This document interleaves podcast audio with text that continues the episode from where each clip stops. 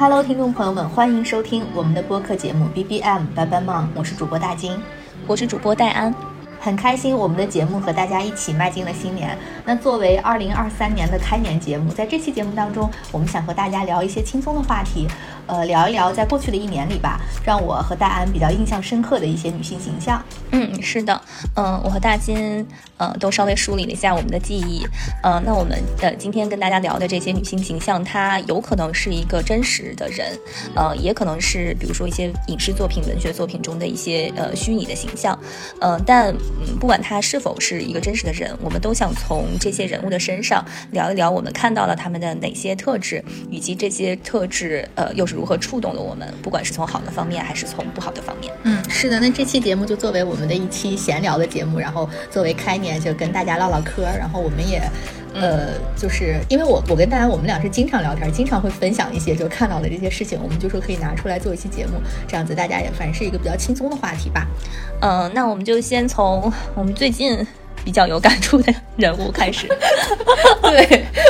对我们列了一下，就是大概随便列了列吧。我哎呀，我觉得感觉有点肤浅了，列的都，但是没关系，就是我们真实的一些感受。最近一个我我们俩聊到的就是张兰嘛，哦天，张兰真的是。我都不知道该怎么用语言来形容她，就是，呃，我我之所以当时想聊他，是我我们最初想聊一期王小飞的节目嘛，然后聊王小飞的话，不得不提到，对，不得不提到他的妈妈。然后他的妈妈，我在写的过程当中，我就觉得她是一个太复杂的一个女性，她的那个就是人性的复杂立体到让我觉得非常非常的震惊。而且我越越想，我就越觉越觉得她是特别像。就特别像我自己的奶奶，就是我我我这样子类比的时候，我就有某些方面好像就有一点能够理解这个人物的，就一些他行为上的动机。对我可以大概先先聊一下我是怎么就是认知这个人物的吧，就是但是也仅仅是一些就通过他公众这些渠道释放出来的一些信息让我感受到的。首先，我觉得他就是。就我刚才说，他是一个特别复杂的面，就是他呈现出来的信息，就我们能够看到的，就是有有正向的，也有负向的。然后比如说，我们可以简单的提取一些关键词吧，就是你你把他。大概是一个什么样子的人物？最近他是一个兢兢业业的女主播，我看她每一天在抖音上直播的工作时长，基本上是就她自己说，她每天要工作十二个小时，每天早上七点就要开工，然后十点到晚上七点一直都在直播。包括她前段时间不也是那个呃阳了吗？阳了之后，她躺在床上还在直播，而且她是六十五岁的这种这种高龄，在这样的年纪下，然后以这样的工作强度，我觉得呃这个东西怎么说？不管她直播的内容是什么，但是她。这样持之以恒的坚持，以及能够忍受这样的工作强度，我觉得这两点是就就是挺不容易的吧。就作为每一个社畜来说，我们应该都能想象到那个到底是一个怎么样的工作量。对，然后这是一个点，然后另外一个点，我觉得他就他在网上传播的这些内容来说，是一个非常。怎么说？就用汪小菲他自己最近的话，他不就说他妈妈说他，他说你也知道嘴是不能胡说的呀，那你还天天胡说？对，就是他是一个，就是他所有的内容，大家无法辨别真伪吧？我觉得就是只能当做一个笑料，或者是茶余饭后的这种谈资听听而已。我觉得你千万你不要把它当真，就是觉得说哎张楠说了什么什么，我觉得不要这样子讲，就是你可以听的当做消遣是可以的。在我看来啊，我觉得他是有一点像信口开河的这么一个公众人物的这种。形象对，然后这是他的另外一个关键词，这已经两个了嘛。然后第三个，我觉得在他身上还有一些，就是比如说。她好像还是一个非常仗义的这种女老板的形象。之前我看一些报道，就说是她退出俏江南之后吧，她并没有解散她的一些老员工，就她带着那些人一直在创业。然后她在直播里面，然后她也经常就是说这个人是跟了她多少年，那个人又是跟了她多少年。她也有这样的面相，就是一个比较重情重义的这么一种很传统的这种女性的形象吧。包括她也在直播当中会提到说，她她跟王小飞的父亲不是也是很早就相当于两个人分开了嘛？但是她好像在公开渠道里面。也并没有怎么说过他王小飞父亲的一些负面的新闻。我印象中他还说过，就是他们即使分开了之后，她婆婆生病了，她还会去照顾她婆婆。就她也有类似于这样很传统的这种女性的这种面相。所以就是我觉得她这个人是很复杂的，我感觉是很难用好或者是坏这样子的很简单或者是非黑即白的这种形容词来形容这个人。然后我就试着去理解她的话，我后来就想到我身边比较贴合的一个人物形象，就是我的奶奶。我觉得她跟张兰非常像的一点就是他们的底层价值观。是很像的，就他们最底层的逻辑是被很传统的那种，甚至是有点像封建文化浸染的那种女性的，就他们是在那种文化下晕染出来的这么一个人格。嗯，你接受了这个，然后你再去看张兰的一些行为，就比如说她离了婚还要去照顾她的婆婆，然后以及她对大 S 的这种不满，然后或者是她离了婚之后，她呃就大 S 和王小飞离了婚之后，她还是在不断的消费大 S，就这些行为可能在她的逻辑里面就是都是成立的，因为她就觉得不管怎么样，我就是你的婆婆，然后你就是应该。对我好，或者是你就是晚辈吧，就这种感觉。包括张兰，她不是在网上一直说王小飞是正黄旗，爱新觉罗。对对对，就你看她就是说这种话，就是她的她的内心底层，她就是特别认这一套东西。嗯，所以你以这样的价值观去看她的那些行为的时候，我就仿佛好像找到了一些合理性。对，我觉得其实，嗯。六十五岁，他比我们父母呃稍微年长一些，但是我们也可以试着从就是我们父母就成长的那个背景来看他们，觉得他们其实经过了一个。我觉得相当于是一个时代的产物吧，就是他们其实经历了一个时代的几个重要的变化，其实他们都是亲身的经历过来的。反正他就是很早很早就出来了，然后他不是当时生完王小飞之后就只身去了加拿大嘛，然后投奔他的舅舅还是谁，呃，然后去那边去洗盘子什么的。这个是那个时代，我觉得就像我们看那个《北京人在纽约》一样，就是很多中国人就是不论如何，不管付出什么，都要去国外，然后去呃赚自己的第一桶金，不管吃什么样的。的苦，我觉得这个就他身上的这一点，其实是在在很多那一代人的身上，我们我觉得都能看到的。然后他的这股就是，我觉得这股拼劲儿吧，比如说他经历了俏江南之后，就那种对赌的失败，我觉得可能可能很多人就倒下了。作为他来讲，就是他尽管生意失败，但是他我觉得个人的生活还是呃可以维持的比较好的嘛。但是我觉得就是就他们那代人好像就是不能放弃。然后就不管是我要养活我的团队，还是我要怎么样，然后他就一直在特别拼。我觉得那股精神就是让我们有点觉得不能够理解。就不管他拼的时候那个方式是怎么样的，我觉得你这么一说，我好像又能共鸣他一点。就是包括我觉得我周围，像我的一些长辈也是，在他们的观念里面，好像就没有躺平这种想法。他们就是活一天就要拼搏一天，就永远要积极向上的那种。对，然后包括你像他刚开始做抖音的时候，那个时候，呃，王小菲和大 S 还没离婚嘛，就是还是嗯，然后他他不是有时候录一些小视频，就是大家说他是在演的什么的，呃，对，然后包括他最开始不是还有两个姐妹，好像也是，就是那一代比较比较成功那种贵妇还是怎么样，就打造了一个贵妇团，就是他们。嗯，就是我们看其实是觉得很搞笑，很很有点滑稽，我觉得很对，有一点滑稽的那种。但是其实你能感受到他们在努力的融入这个新新的一种就是文化的形式，然后利用这种呃文化的形式再释放自己的能量。但是他们同与此同时对这个东西的理解其实是和我们年轻人也不太一样的嘛。所以你能在里面就是看到他的这个这个冲突，我就能想到，就比方说，其实我们的爸妈他尽管不是。不是这种公众人物，但他们比如说对于社交媒体的一些使用，就有时候我们也不能够理解，呃，所以我觉得就会造成他现在就是营造出来的他们这么一个网络人格的形象，就是可能也可能跟他自己想象的也不太一样，然后可能也未必是他的初衷。然后你想他的那种团队，我觉得也不一定是那种。就是现在很先进的那种 专业的团队，他可能也是一个什么，呃，原来的那种老班子，然后大家，我觉得就是就是这种就是比较家族式的传统的这种作坊，然后扯着一个大旗，然后在那边天天的吆喝，但他的这种精神，我觉得。哎，就是就是让人觉得很很不可思议。对，就你一说，我我也想起来，他之前就是打造的是那种贵妇人设嘛。然后包括之前他不是就是有那种无实物表演，就给大 S 打电话说是什么，就是妈妈很开心啊什么的，听说你们什么过得好。然后当时当时罗贝贝吧，好像还出了一期节目专门来讽刺他吧。我觉得当时大家普遍对于他的这种短视频的评价都是比较调侃，然后负面。对对对，但是他。我不知道他会不会看到有没有渠道看到这样的声音，但是就完全没有影响到他。就在这个过程当中，包括就是后来王小飞和大 S 这个离婚的事件开启了之后，然后他就在抖音上直播。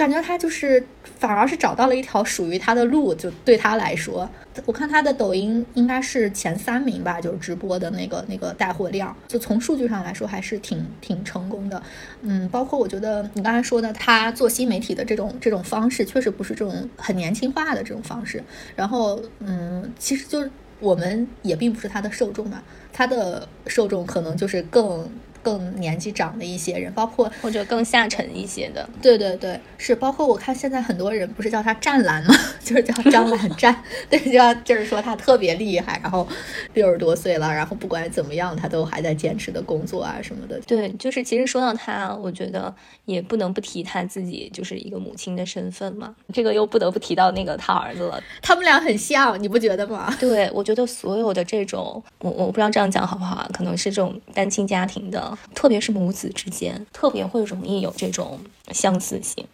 而且他就是每次有个什么事儿出来，他一定要参与。其实我们是不想聊王小飞，但是就简单说两句吧。我觉得王小飞是他真的也是让我有所思考的是，我觉得他让我看到了另类妈宝男的一个形象，因为我们传统觉得妈宝男是就是什么都要听妈妈的嘛，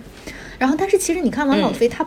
不是什么都听张兰的，而且他甚至有的时候是挺挺逆着张兰来的。嗯，但是他们母子之间的那个那种强关联，就让你无法忽视。就真的是你刚才说的，就是王小飞有任何事情，张兰总是要跳出来。解释，或者是要替他说话，包括你看，在这个直播上也是。那你说人家两口子字，人家两口子说就行了。你一个婆前婆婆，你每天在直播上说说三道四，完了以后一会儿又道歉，一会儿又说，我也是从网上听说的，怎么怎么样，就是反反复复，就真的。而且你就好像他们母子之间好像也不沟通。然后就是各说各的，对他们就是通过网络。我觉得，哎，反正就是怎么讲？我觉得就是我们之前做童年那一期节目还是哪一期节目的时候，我记得你当时说过一段话，就说是，呃，我们作为父母来说，最终最后要做的事情就是要退出孩子的生活嘛，大概是这个意思吧。我觉得张兰到六十五岁了都没有退出她 四十岁儿子的生活。一说起她，我会让我想起来娱乐圈里面几个其他的妈妈。其实今年，呃，那个向向太就是向佐的妈。就是也火了嘛，也是因为他儿子就是总是处理不好感情问题，或者就是他一直就是就是他儿子和儿媳的这些事儿，就是全程是他在网上在直播，就这种比较强势的母亲培养出来的，特别是儿子，总是会出现一些比较叛逆的问题。嗯，这也是让我们。审视的一值得我们警醒。我不知道，难道强势的父亲就不会对孩子造成这样的影响吗？这也是一直很让我困惑的一个问题。可能是因为父亲参与的比较少，就他强势与否对孩子的影响都没有那么大。而且我觉得，可能父亲相对会关注的点会大条一些，母亲可能会关注生活的各个细节。那我们张兰就聊这么多吧，因为我们对张兰，我觉得张兰的那个复杂到。让我觉得我的语言非常的匮乏来形容这个人给我的感受，就是总的来说的那个感受，总的来说是偏负面的。但是我觉得他人人性格里面，因为他时代成长的原因啊，包括他的一些就是我说的他底层的一些价值观的逻辑，所以你试着结合这这些去理解的话，你就感觉。貌似也有一些合理性，你可能能稍微理解一点他，但是我也不想说是好像我就多能共情这个人吧，就也也也不愿意这样讲，对，所以我就觉得我的我的语言非常的单薄，对于这个人物来说。对，其实刚才可能讲也就讲了一半，就是我我我能够理解他，我不能说叫不怎么不能叫理能理解吧，就是我试图去合理去看待他，就是反复的去消费他儿子和大 S 的这件事情，然后他，因为他我觉得他的口碑反转就是在就是在床垫事件之后，我感觉甚至就是刚离婚的时候，就是大家还对他，呃是是。负面居多的吧，然后我觉得他的口碑反转就是在就是床垫事件之后，然后他果断的抓住这个时间，然后一是站出来，呃，替王小飞来解释，二是就是嗯卖那些所谓的那些产品嘛，然后我觉得就是在他们这一代的商人的基因里面，我觉得就是那种嗜嗜血的，就是呃可以说有点不择手段，他非常清楚网友想知道什么，然后他也非常清楚现在这个是热点，那我就果断的抓住，不管他对我来说我的声誉是怎么样的，但是我那个进账是是实在的嘛，我就会想到最近看的那个赵丽颖演那个剧《风吹半夏》嘛，然后那本那本小说不是原著名叫《不得往生》，其实就是说那一代的，就是企业家，就是他们在市场经济刚开始的时候，那就是不择手段，然后因为也没有什么规则，那就是比谁的手腕更狠，然后互相的有一些不管是出卖啊，还是怎么样也好，就只要这个就是是是就是。商人是逐利的嘛？我觉得张兰身上就是体现那个商人的特点是特别特别的明显的，就是他其实他做的一切都是为了赚钱嘛。你刚才说到这点，我就又有一个新的感受。我想一下，我怎么用语言说？他因为很明确的知道大家想看什么，然后他就取得了一个很好的直播的业绩嘛。然后其他人，我觉得是。至少我吧，我觉得从我的角度来说，是当我看到了他在抖音上的直播成绩之后，你再回看他直播的内容的时候，你反而就你对那个内容的要求好像就变得更更松了。我觉得这个背后的本质是因为我们就是一个慕强的社会。你不可否认的是，他在抖音上是前三名的带货量的这样的主播，在那个领域算是一个比较成功的一个一个案例吧。然后因为他的这种成功，人们再去看他到底是怎么成功的，通过什么方式成功的时候，人们就好像。变得会更宽容一点，我觉得这是一个不仅是对他，是整个的一个社会规则。马云成功了之后，你觉得他也没有那么丑了，就大概是这个意思吧？对，就是会合理化或者美化他的所有的行为。嗯，这个就让人觉得非常的残酷。这是一套社会的游戏规则，然后我们其实个体在里面不知不觉的多少都会被这样子的游戏规则所左右你的思想。我们怎么样评价张兰？哎，有的时候都是基于你看这个人到底。就是你，你看他在成为抖音前三的带播带货主播之前，可能大家都是很负面的。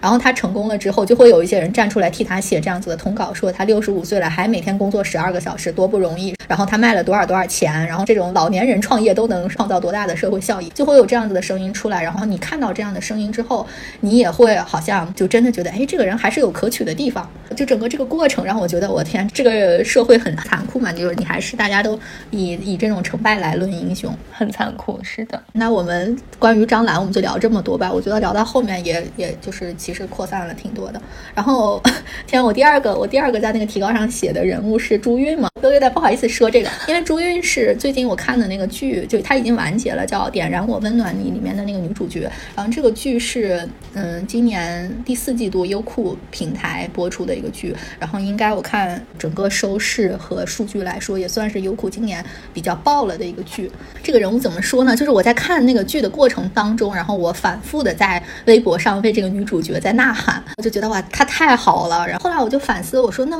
为什么这个女主角这么好呢？因为这个女主角是一个已经过时了的。女主角的形象，我我可以这么说她吧。现在的影视作品的大环境都是要那种大女主嘛，就说这个女孩要非常的清醒独立，然后要这种势均力敌的这种爱情，大概是这么样的一个方向吧。然后，但是这个女孩，包括这个作品，她的那个写作的时间也是比较比较早一些的吧，所以她这个女孩是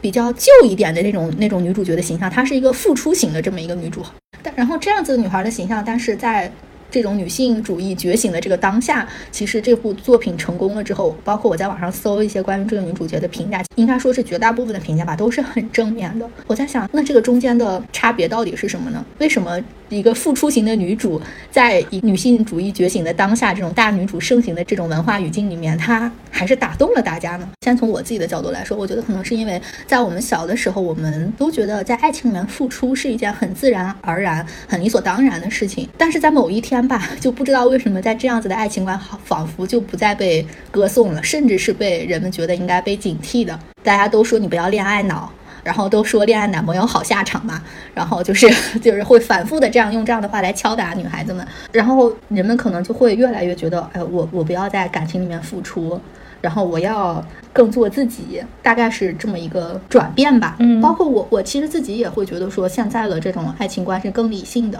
就是你要做自己，然后。嗯，可能你的付出应该也是在一个合理的范围内，这样子的爱情观可能是更成熟、更理性的。但是当我看到这个作品的时候，当我看到那个剧里面那个女孩子，那个女孩子是一个，就是就我大概给你简单介绍一下，因为你 没有看这个剧嘛。然后就是说，她就是一个真善美的一个写照。她本身自己出身，嗯，家庭条件也比较优渥，然后从小成长非常顺遂，没有经历过什么大的挫折。然后这个剧叫《点燃我温暖你》，她的小说叫《打火机与公主裙》，那个公主裙指的就是这个女孩，就是因为那个男主角一直叫她公主，这个男主角叫她公主是有一点点半讽刺、半羡慕的那种那种，因为这个男孩的出身是非常悲苦的，就他经历了很多人生的挫折，在他很小的时候，然后他最直接的一次就是他有一次为了给他妈妈治病，然后帮别人去作弊，因为他成绩非常好，然后后来被查到了。查到了之后呢，他就想去求这个教育局的领导来求情，然后这个教育局的领导就是这个这个女主角的妈妈，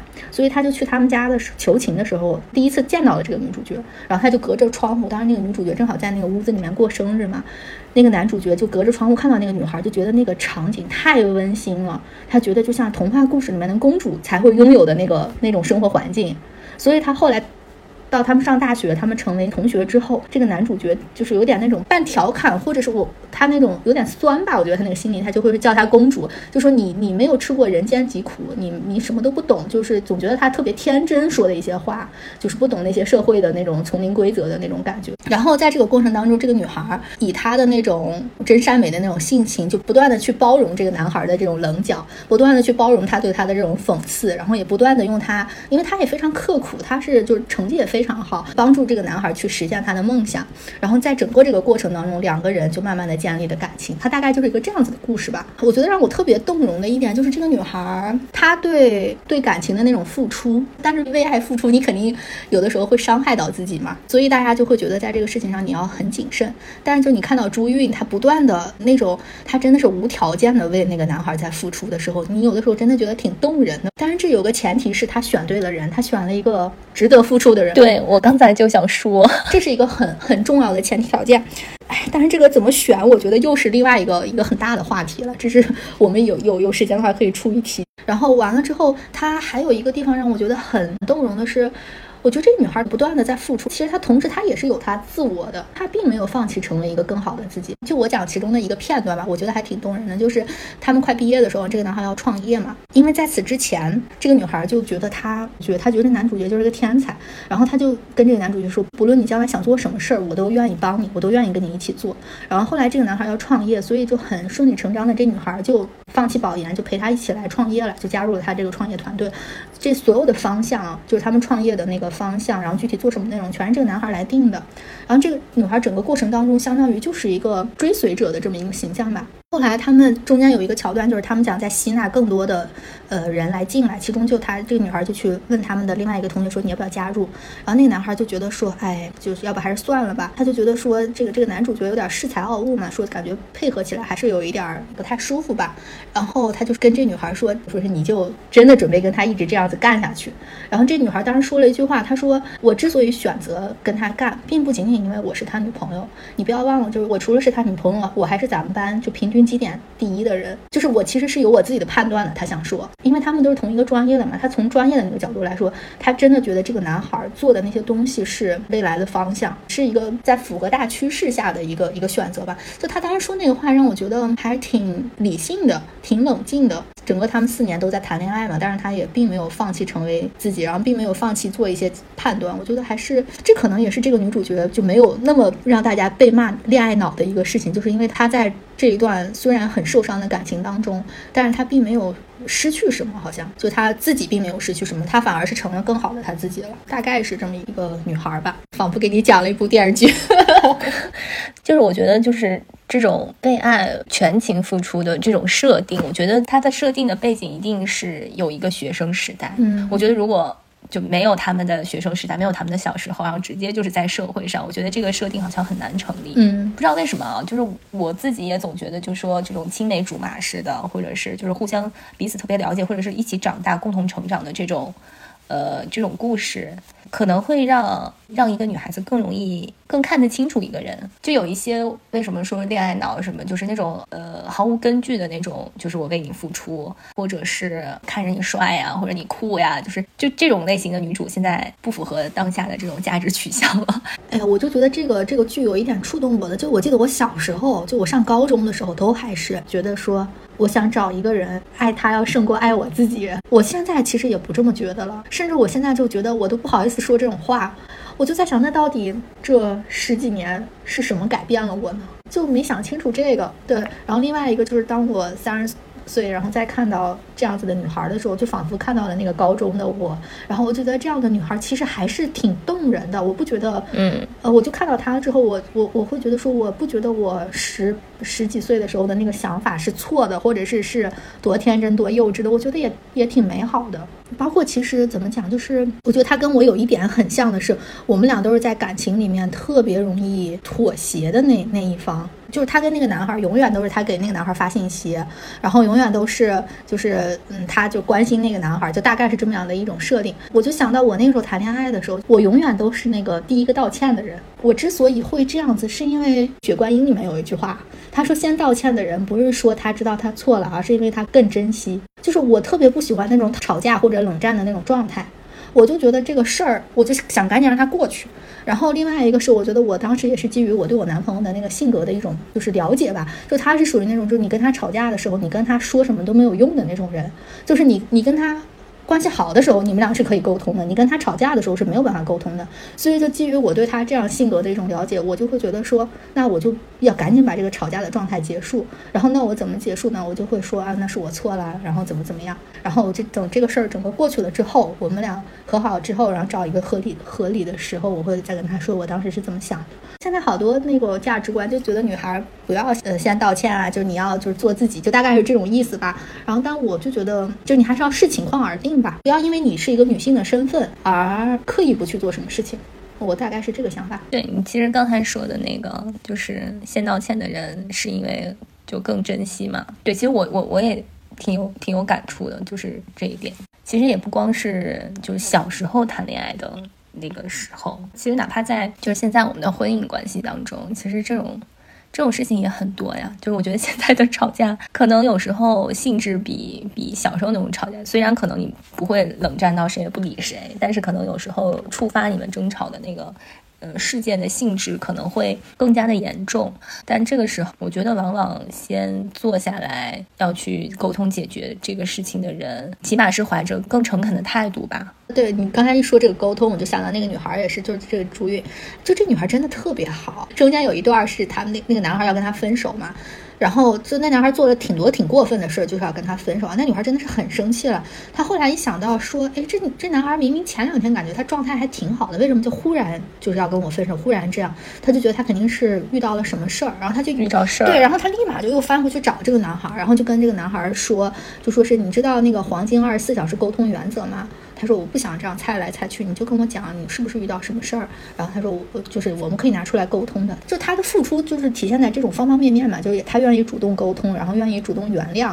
我觉得这种态度其实是有可取的地方，还是在在感情里面有值得大家借鉴的地方。让你一说，这女孩真的就是太好了。因为你刚才说她从小是那种就很优渥的家庭长大的嘛，一般这种女孩不是一般都会比较有公主病，或者说是骄纵，然后比较自我的嘛。她真的是完全没有，她就是一个。就就是我说的，以集真善美于一身的这么一个一个女主角。对我觉得，就大家有空可以去看看这个剧，然后可以看看，就那个女孩是怎么处理一些感情里面的问题。然后我们朱玉就聊这么多吧，也聊的比较肤浅，我感觉。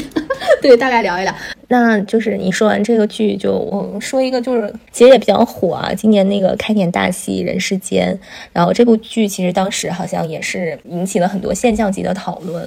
呃，然后这部剧其实是呃也是由那个小说改编的嘛，是梁晓声老师的原著，在此之上也有很著名的编剧给他进行了一些 改编。其实里面本身引起最多讨论的人物就是那个樱桃扮演的那个郑娟嘛，但其实我当时在看这部剧的时候。呃，给我印象最深，或者是我觉得对我最有启发的吧，是那个宋春丽老师扮演的那个金老太太，呃，也就是那个在里面呃周家大儿媳妇的妈妈，相当于周家的亲家，嗯，然后但其实这个人物在这个剧的前三分之一到四分之一其实是没有出现的。他一直是就是存在于这个呃春梅郝春梅，就是呃她的女儿的讲述当中，或者一直作为一个背景人物在存在的。呃，因为那个时候是呃文革期间嘛，然后他们全部呃这些年轻人全部就是去插队啊，或者去呃上山下乡啊等等。然后他的父母因为是解放之前就参加地下工作的，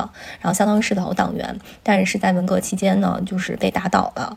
呃，所以那些年。的时候，就是呃，春梅跟她的父母是连联系都联系不上的，就是根本不知道她父母的，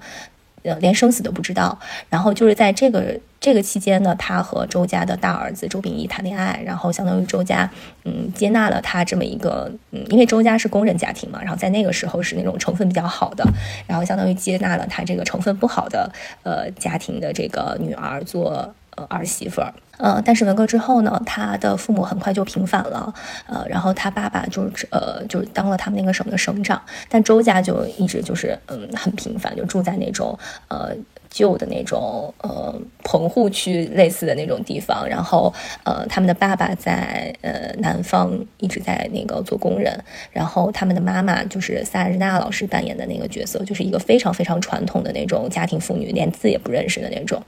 呃，就是这样的一个家庭，所以他们两个家的那种地位其实是很悬殊的。然后呢，嗯，这个金老太太，呃，和那个她的丈夫出现的时候，就已经是他们就是官复原职了，然后住在一个呃大 house 里面。呃，你从他身上就是几乎感觉不到，就是他们。呃，在那些年被不公正待遇的那种痕迹，他一出来就是那种非常威严的，然后呃，在家里永远也穿着一个中山装，呃的那种形象。呃，我刚开始会觉得有一点不近人情，是为什么呢？因为他们在跟呃周家这么多年的亲家的关系当中，他们从来没有见过面，相当于因为他们那个呃春梅跟他跟跟周秉义结婚的时候，他们好像还没有还没有平反。然后结婚之后，他们才回来，所以就是，呃，好像也没有婚，呃，婚礼好像是在他们那个上山，就是在他们那个插队的那个地方办的，所以两家就根本就没有见过面。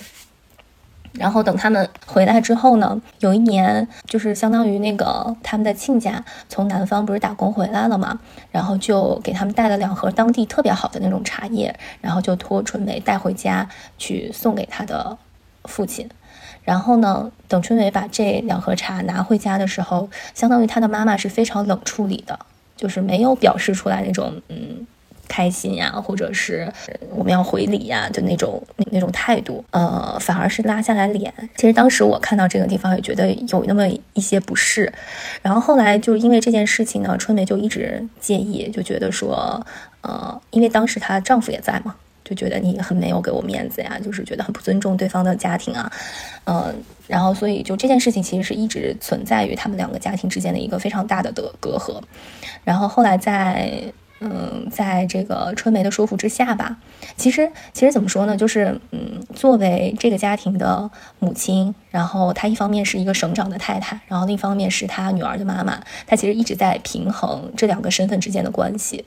呃。她在她女儿面前，其实一直扮演着一个，就是我们不能利用我们的身份去做。嗯，其他的一些出格的事情，但她其实，在她的丈夫的面前，一直还在为她女儿去争取她在婆家的这种一些更多的认可吧，或者为她女儿去解决一些她自己的这种嗯面子上面的问题。所以，她后来给她女儿争取到一次，就说我们，因为她爸爸很忙嘛，然后就是因为省长过年的时候可能也要去各个地方去慰问呀，去看望一些呃基层的群众，然后她好不容易在过年的时候争取出来一天，说我们去呃。我们亲家去看一看。然后他为此还专门到他们家的那个库房里面啊，你可以想象那个成长家的库房可能有各种各样的礼品啊什么的。然后他专门去挑选了几个他觉得合适的、不那么贵重的，然后嗯又觉得还比较体面的一些礼物，然后他就包好，然后说我们比如说大年初三还是大年初四，呃去周家我们去拜访一下。然后这是他们唯一的，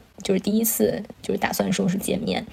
然后周家也很隆重，然后就把他们那个小破屋子嗯打扫了一下。结果，呃。就是刚好那一天，就是那个省长突发脑溢血了。这个时候呢，就是他妈妈的处理，其实我觉得已经非常周到了。是秘书给他打电话说，那个省长病倒了，然后他就赶紧赶去医院。然后他去了医院，然后交代的第一件事情是请秘书去他们家的库房，拿着礼品去替他们去看望他们的亲家。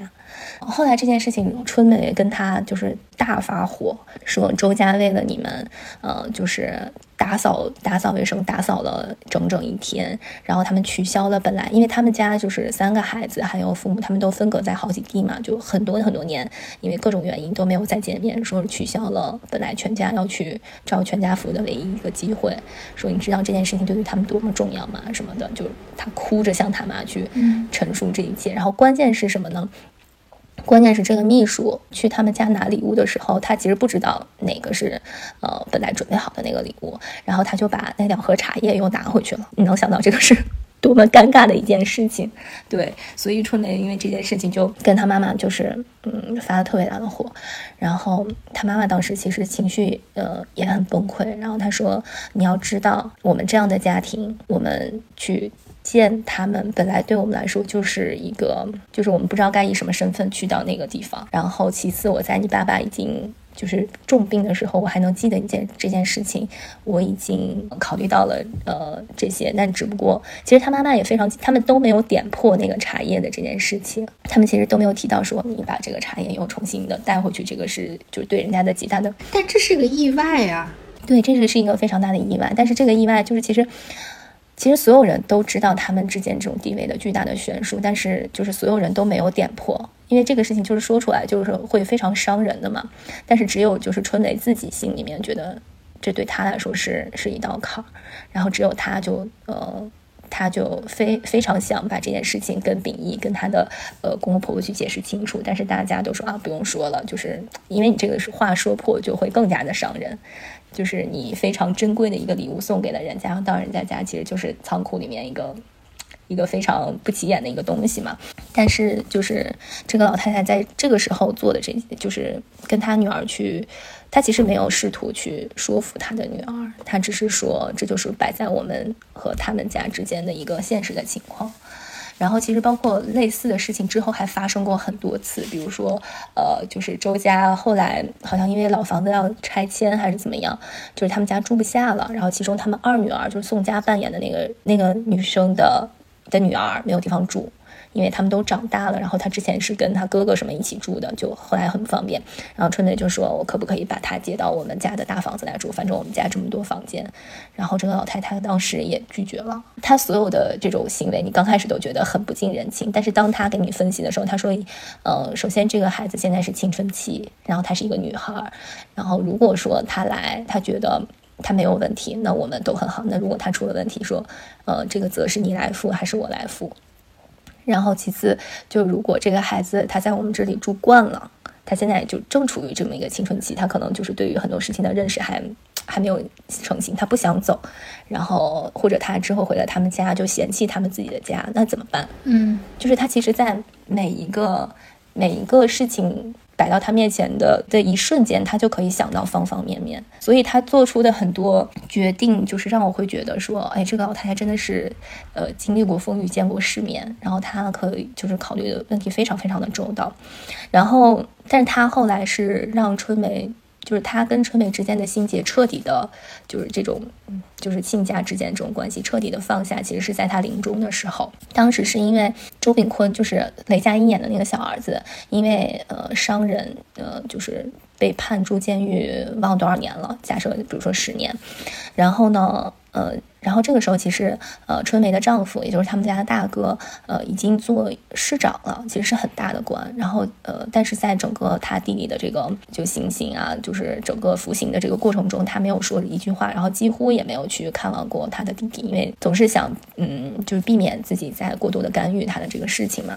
呃，所以这件事情，这个老太太其实是一直知道的。然后她呃，生命的最后，她其实身体已经很不好了，然后她就躺在医院。然后他们家其实是一个一生非常清廉，然后从不动用自己的这种呃关系的这么一个家庭。然后他呢，当时呃，因为快过年了，呃，然后省里面的就是现任的领导就去看望他，然后他就借这个机会呢，呃，他就说我之我一辈子没有对组织提出任何要求，但是我想呃。您能帮我一个忙，然后他就说，呃，就把这件事情跟呃这个现任的领导说了，说呃周炳坤在监狱里面表现非常好，然后他们家现在是什么什么情况，呃家里面没有人，然后嗯他的儿子也走了，在美国已经去世了，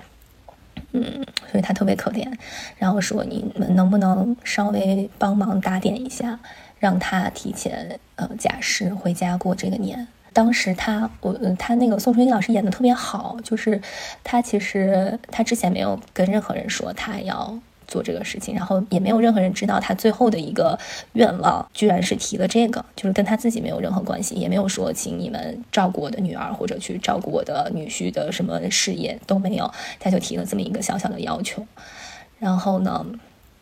当时春梅在旁边，然后就一直哭，一直哭，所以你就能感觉到这个老太太其实心里面，呃，她其实是就非常非常清楚，呃，她女儿最介意什么，以及她在什么时候去做什么样的事情，以及做到什么样的程度，然后我在什么程度上去利用我去使用我的这个呃权利是可以的，然后什么什么时候是不可以的。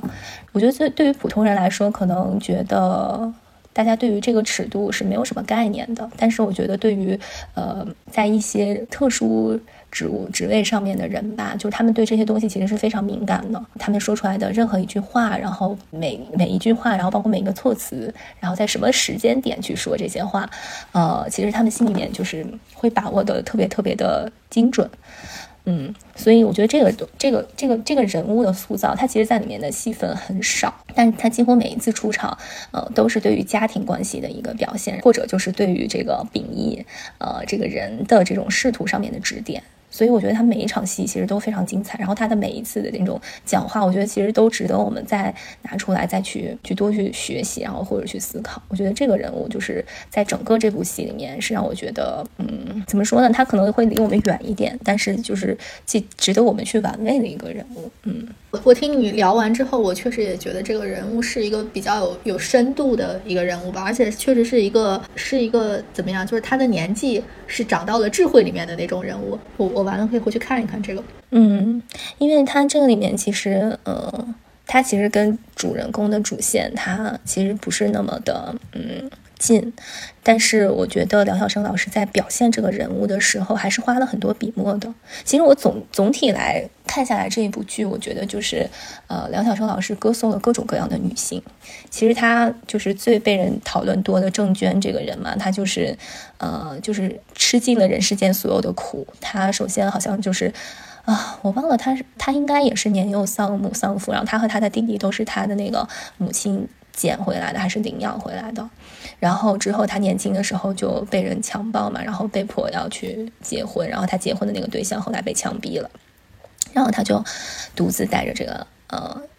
这个这个孩子，然后然后后来又带着这个孩子就帮在贫困离家家里面没有人的时候，然后就照顾他卧床的老母亲，相当于就是为了家庭付出的一切的一个女性，然后等他儿子。呃，他那个相依为命的儿子后来出国的时候，又遭遇那种意外，然后被那种歹徒就打了一枪，就在国外又死。反正就是感觉所命运所有的苦都给了他，然后他就是把这些苦都默默的，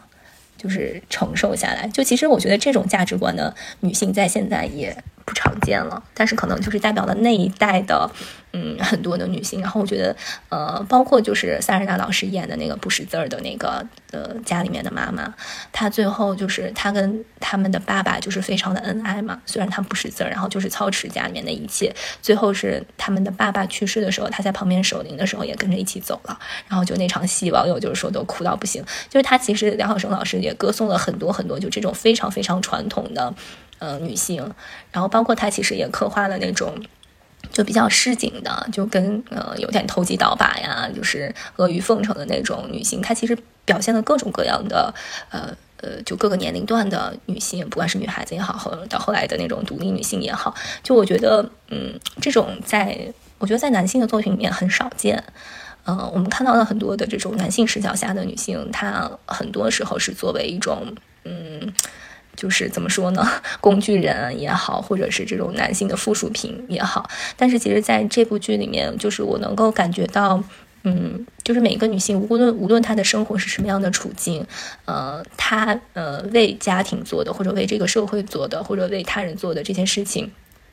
就是都不管是好的还是不好的，都是有一个理由的，都是有一个就是呃，他一个非常完整的这种嗯人物呃迸发出来的这种呃能量，然后而且是都得到了就是嗯这个作作者的认可的。就我觉得这个是非常非常难能可贵的一点，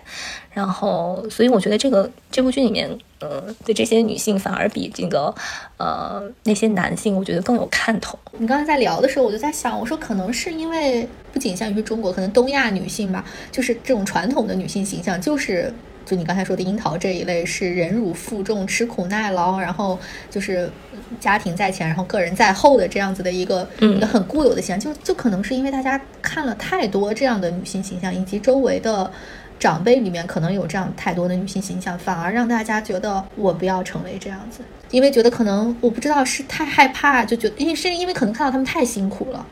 然后就觉得那样的付出是是巨大的，是。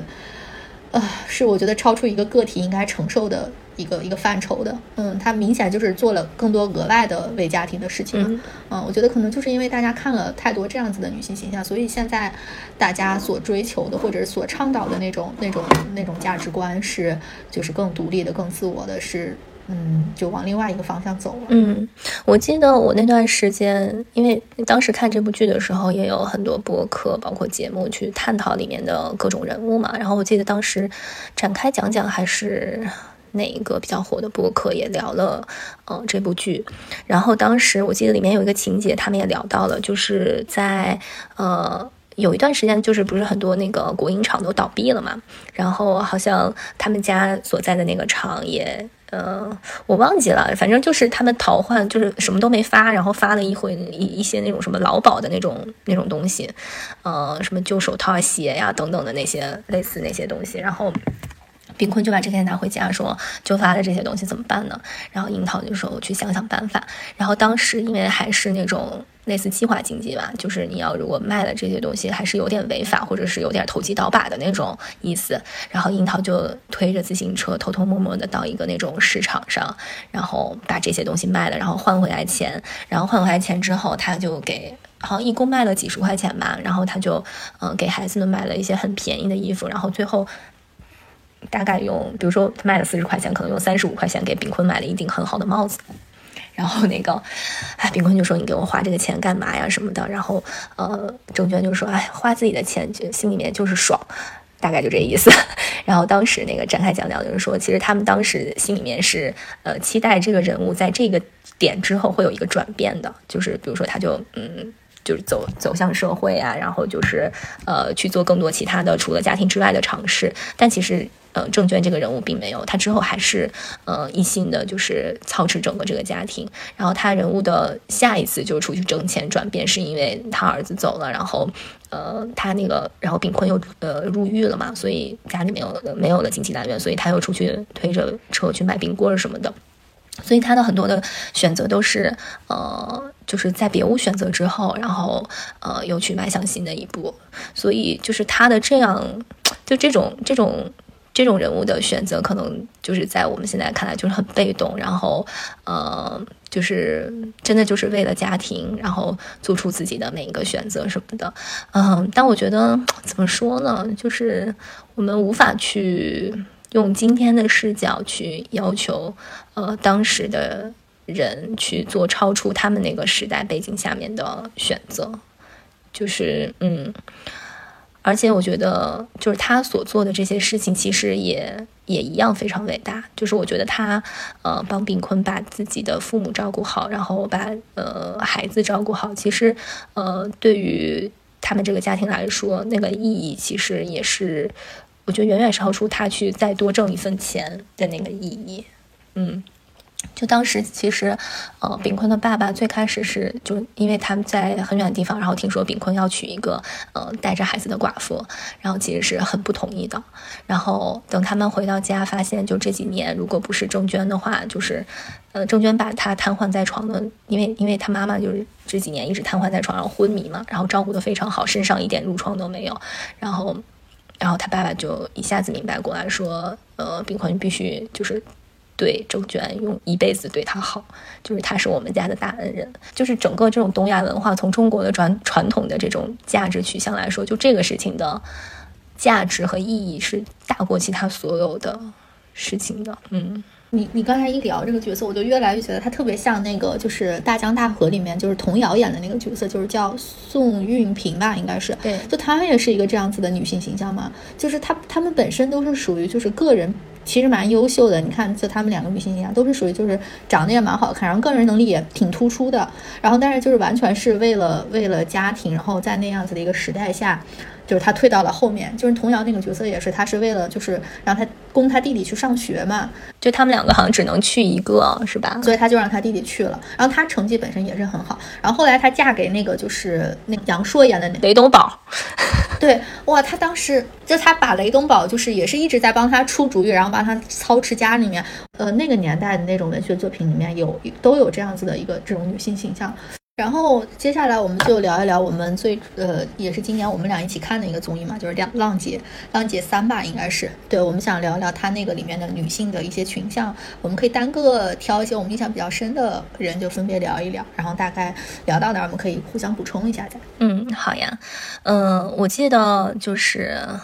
先先先从徐梦桃聊起吧，就是其实我我我对她在看这个节目之前其实是不太了解的，包括今年冬奥会什么的，我当时因为也没怎么看嘛，嗯，然后再加上冬季项目，其实大家绝大多数来说比较陌生，呃，然后其实也是在她登上那个节目的时候才真正认识到这个人，然后刚开始我觉得可能你跟我的感觉都有点像，就觉得她有点太虎了，就是有点过于社社社牛，然后见了谁你是那个谁谁谁吗？呀，网传的。名单是真的呀，就是 感觉全场就是他在疯狂的搜手什么的。然后，但是看到中后期的时候，嗯，其实我觉得就是我还是很很很很为他被他打动的。我觉得就是他身上有那种运动员的，就是从小训练给他们带来的那种嗯自信和坚韧。她在这么一个环境下，周围都是漂亮姐姐，然后大家会唱歌、会跳舞什么的。但是她在里面的表现，我觉得在我看来已经是非常从容了。在她一个呃很不熟悉的领域，呃，然后跟着大家去学习，然后完全没有表现出来那种就是我怯场呀、我畏难呀那种情绪是没有的。就是我觉得她对于自己嗯哪怕不擅长的东西，我觉得这个可能是多年的体育训练，包括她拿那么多世界冠军给她的一个强大的呃就是。精神的内核，就是他很敢于去挑战这些，哪怕他觉得，呃，现在我不会，但是我明天一定可以拿下的这种东西。然后同时，嗯，我觉得他身上，嗯，表现出来的那种就是运动家精神，嗯，让我觉得就是很很很感动。就是有一次，好像，呃，就是有一个他们一个表演，什么，就是要在空中。揪着一个丝带转圈，吊环儿，对对对，那个很难很难。然后其他姐姐都是觉得呃拿不下来什么的，然后她就是她可能就是她的身体素质发挥了那个发挥了作用，然后她就是她自己首先完成的非常好，然后她就去教其他的姐姐，而且非常非常的耐心。我觉得那个时候就是运动员之间的那种就是怎么说呢？就是我们在赛场上是对手，但是我们在赛场之下是。朋友，就是我们一起朝着那个人类更高的那种目标去努力的那种精神，我觉得就是好像迸发出来了。然后还有一场，我记得忘记是，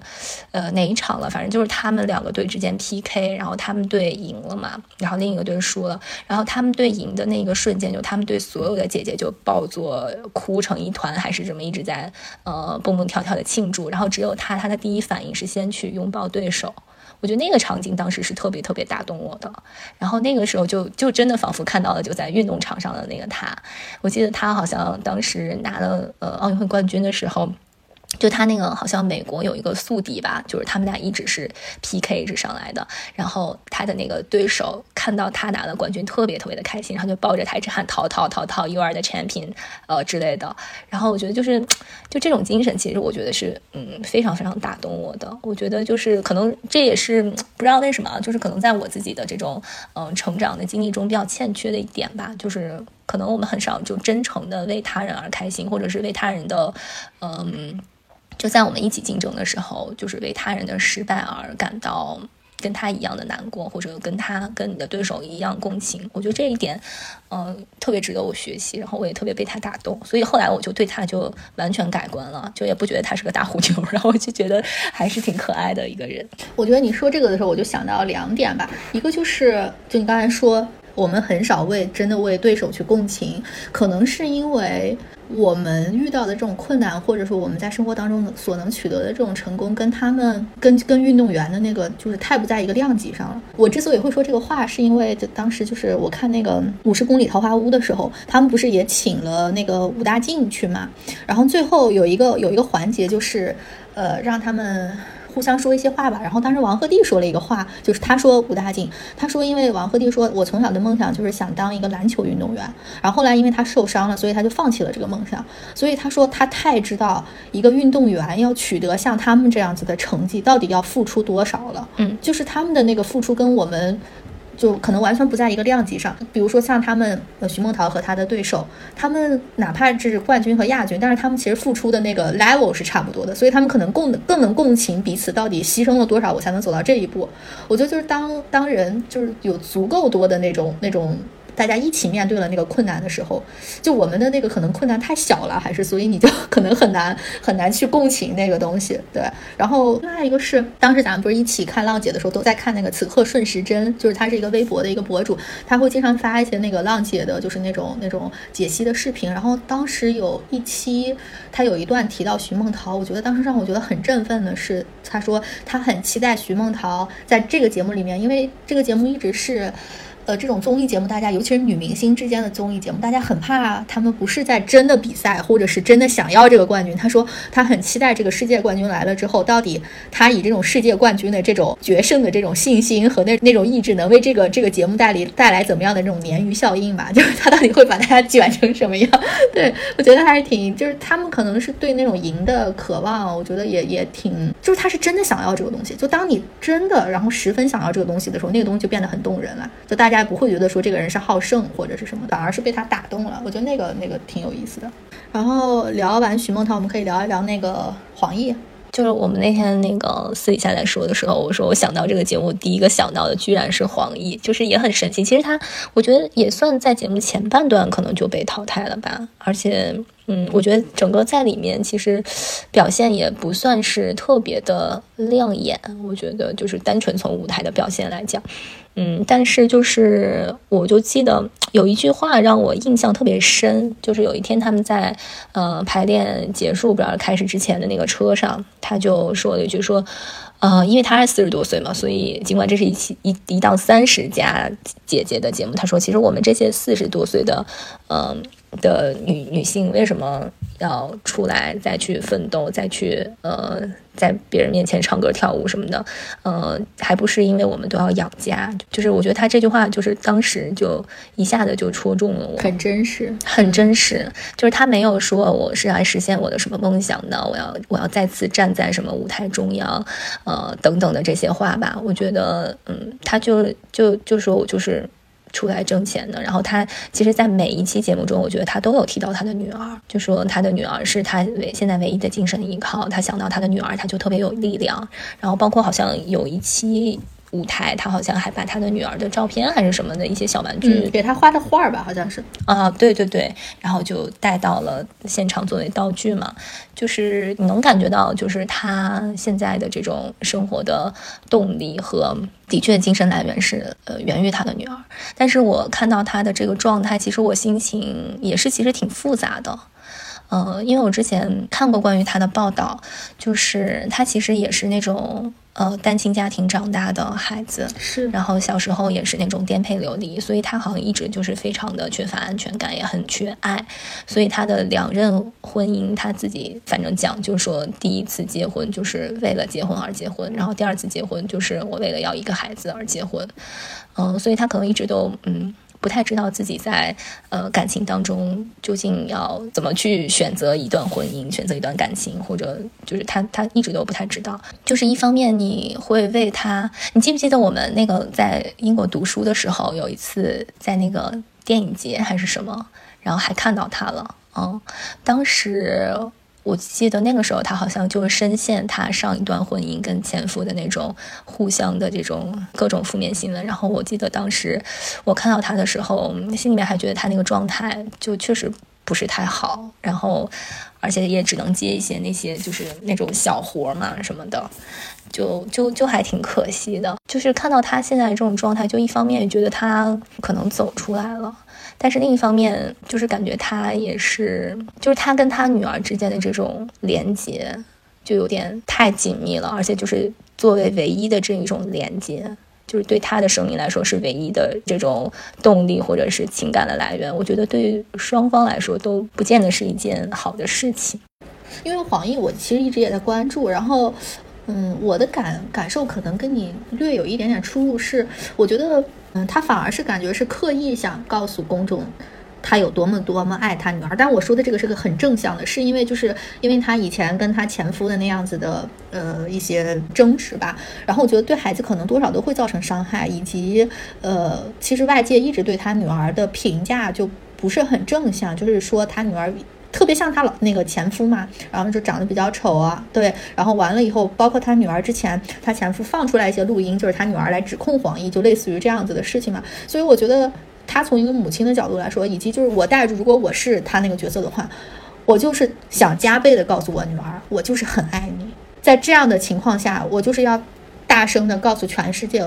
我女儿就是好的，然后我跟我女儿就是非常亲密。我觉得他有就就是可能有有这样子的一个成分在里面，他可能会用这样“我女儿是我现在唯一的依靠”这样的措辞吧。我觉得是，就是他想太想表达说我我有多爱他女儿，包括我觉得他其实是。嗯，有一个好的效果的，就是他女儿在他的另外一档综艺，就是他一个相亲的一个综艺里面有出镜过嘛，有就是真的跟他对话，我觉得是一个，呃，至少看起来吧，是我觉得比较健康，然后也比较积极的，就一个一个小孩的一个形象，并没有说是很内向、很怯懦的那种。我觉得可能跟他这样充分的表达爱，然后充分的包括就是告诉所有的人，我觉得这个东西是怎么讲，就是因为小孩子上了学，他也在一个舆论场里面嘛，他在他班级的那个舆论场里面，然后。你如果你的你的妈妈老是跟你的爸爸，然后有这样子的新闻，然后其他的家长怎么回去跟人家的孩子说，对吧？他在学校是就是怎么样，老师怎么看他？所以我觉得。他他女儿，嗯，明显他现在的性格是完全没有受到这些的干扰的，可能就是因为，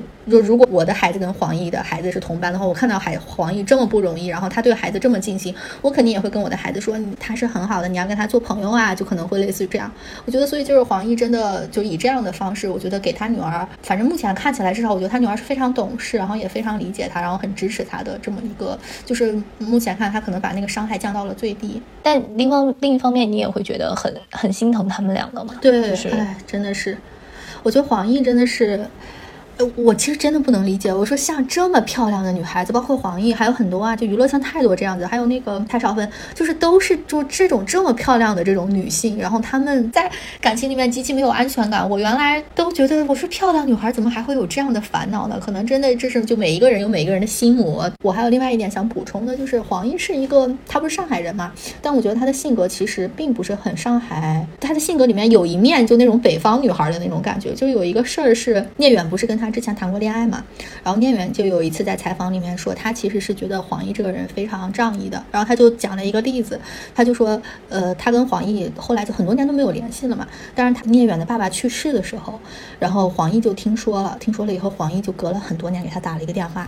然后就跟他就是大概就是安慰了他一下吧。他说那个是让他挺感动的。然后我觉得，我觉得这个事儿是呃一个。十几二十岁的小孩听可能不太会动容的一个事情，但是我觉得以我们现在的这种三十多岁，然后自己有家庭的这种身份来听的话，我觉得黄奕做的是非常周到的。就是成年人之间，其实包括像你刚才说的那个，就是那个宋老太太，就是她临终之前去帮炳坤求情，就是我觉得成年人跟小孩子的那个交情有一个有一个不同的是，大家知道轻重缓急。嗯，就你小的时候吧，就总是觉得说我跟一个人好是就是挂在嘴上说，哎，我跟这个人好特别好，怎么怎么样，就是但是你不知道到底你应该为他做什么，或者说你为他做什么是对他来说重要的。但我觉得成年了之后，就是大家因为可能都经历了这种生活里面很多的事情的考验吧，所以你就会知道，其实嗯，有一些事情对于一个人来说就是人生里面很重要的事情，比如说像他父母去世这种事情，那就是一个人很很大的一个坎儿吧，或者是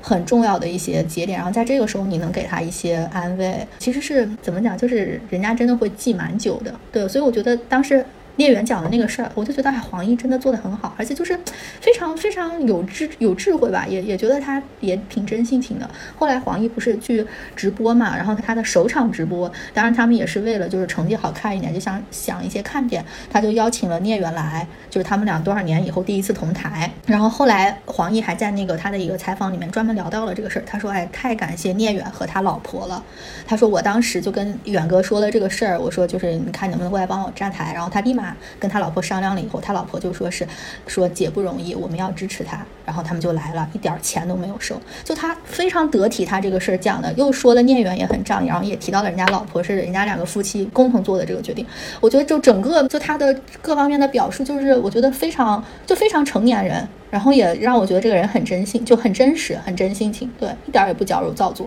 是，大家长大了以后，就是这种周到，然后做事情的考虑的成熟度，我觉得是是是看一个人是否在这个社会上能够立得住的一个很重要的一个因素。而且我觉得黄奕，就是我们反复提到的一点嘛，就他也很真嘛。我觉得真诚就是一个必杀技。嗯，除了黄奕，我们当时。就是觉得吴谨言也是一个非常，尤其是首期节目，我记得我们当时还聊过他嘛。首期节目里面大家表演才艺的时候，他是表演了一段芭蕾嘛。他当时那个话，我觉得说的太，我觉得几乎每一句 都有用。他说当时他接到这个节目之后，很多人就劝他说，你应该类似于像劲歌热舞吧，就这样可能就是印象会更更深刻一些。然后但是他说，他说我不，他说我学了这么多年芭蕾，我这个时候我一定要跳芭蕾，而且他还。说了背后的一个深层的原因，是因为他跳芭蕾的时候，可能是因为他的就是各方面的身体条件，所以他一直是跳那种比较边缘的位置，他从来没有站在舞台的中央，享受过那个当主角，然后有一束光打在他身上的那个感觉。所以他说，现在有这样一个机会，我就要站在舞台中央，然后我就要跳芭蕾，我就要看一下那个光打在我身上到底是什么样子的。然后那个时候让我觉得，哇，真的好动人，他的那种就是又不甘，然后又对舞台的那种渴望，我觉得。挺挺动人的那一刻，对他说出来，而且那么坦白的说出来。我们为什么喜欢看真人秀，也是因为就觉得很多平时看到的女明星，要么就是在他们的作品里面，要么就是是什么红毯上啊什么的，你看到永远他们都是很精致的，然后对着镜头都很，呃，很自信嘛，看上去似乎，嗯，然后但其实我们都渴望看那个背后真实的那个。那个人究竟是什么样子的？所以反而就是我们真的会，尤其是他们中间的这种反差，我们尤其好像会为这种反差而打动。嗯，所以有些女星就是经营出来的那种，就是十分滴水不漏的那种形象，让人就会觉得很假，或者嗯，就是或者什么戒掉的情绪啊，就是。只要在公众面前就表现他的那个人设的那种，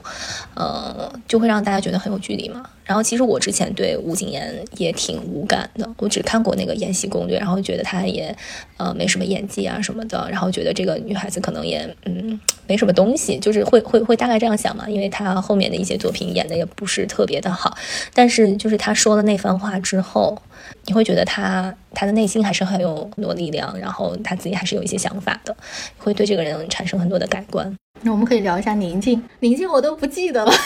因为她跟那英这一季的回归就是两个师姐嘛，然后两个师姐我觉得风格又很不一样。就因为宁静这些年可能在芒果台的这些节目吧，就是大家会给她的一个呃人设就是比较。有心机啊，然后嗯，比较大姐大呀，就是这种，然后说话都是弯弯绕的这种，九曲十八弯的这种人，然后尤其是跟那英这种傻大姐对比的话，就是我记得他们刚开始在制定什么战术策略的时候，那英就说随便吧，怎么着都行。但是宁静就是从头到尾，我记得他说的最多的就是我们要赢，就是一定要赢，以谁都不能走，就这种。然后我就会觉得，因为可能也是我自己的一个。性格的原因吧，就是我就不太喜欢这种，就是就目的性就过于明确，然后就特别直给的这种，就很残酷的这种吧。就我可能，但是就是后来当你看到就李斯丹妮啊、金晨啊他们回归之后，呃，就宁静一下就软下来了，嗯，就是他好像一下就找到了自己那个安全的那个地方。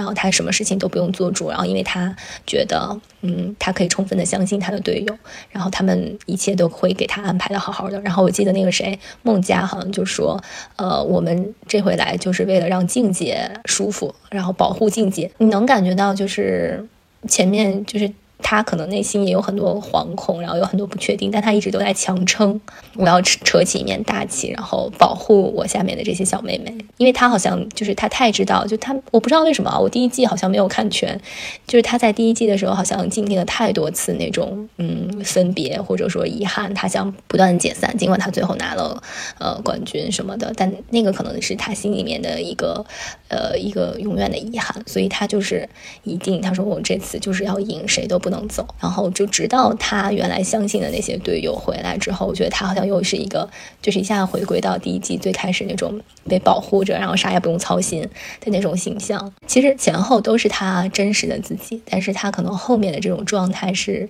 呃，他自己更舒服，然后观众看上去也没有那么。强的侵略性的那个他自己，因为静姐其实我都有一点，呃，我有点印象不太深刻了。但是我印象中好像我对她的态度是有一些就是几度的转变，可能跟你刚才说的她这个人物呈现出来不同的面相都有关系。但我有一个事儿印象有有一点点深刻，是就刚开始大家不都觉得说是那英是傻大姐，然后就觉得她是比较懂这种游戏规则的这种人嘛。但是后来是出现了一个，呃，就是我的我我我对这个事情的转折是。当时他们分组的时候，我忘了是哪一期了，但是就是张天爱还有赵梦，他们本身是一个队，他们几个都不想分开。然后后来就是其中的三个人都到了一个队，只有张天爱一个人单出来了。然后张天爱就特别想跟他们一个队，然后但是那个时候那英就是想争取张天爱嘛。然后那英跟张天爱说了一个话，不是你们几个就可以对抗世界的。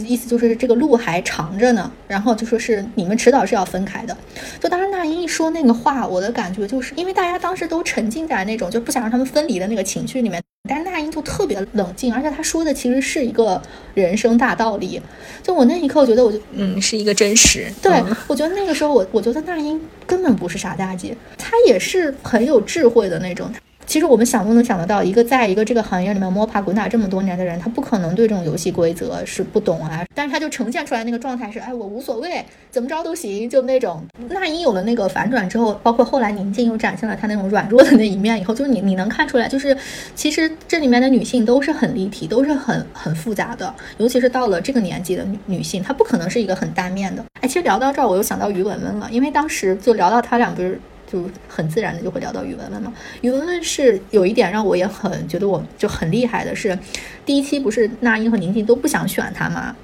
然后他们不是有一段很著名的那一段 cut 被网上摘出来，各种分析那个潜台词是什么？然后他于文文的反应都很直接，然后那个那个。呃，娜姐不是说我怕我 hold 不住你，然后于文文说那怎么办呢？就是他就是他他知道两个人都不想要他，但是他肯定得有一个地方去啊，他就很直接问那那怎么办呢？那我去哪儿呢？就是这种感觉。就我觉得一般人可能处在那个情况下会觉得有点尴尬，就是大家都不想要我，对，就觉得可能都完全不知道，他就特别坦然，他就是觉得你们再不喜欢我，我也得有个地儿去啊，就那种感觉。然后那一下反而就让那个气氛很轻松，对，然后我就觉得他他。也是一颗很强大的心脏了，就一般人我就做不到这样。觉得太尴尬了，可能完全都不知道要干嘛了。对，于文文也是，就是次都斗志满满，然后每一次都输的不行，然后最后他都特别伤心，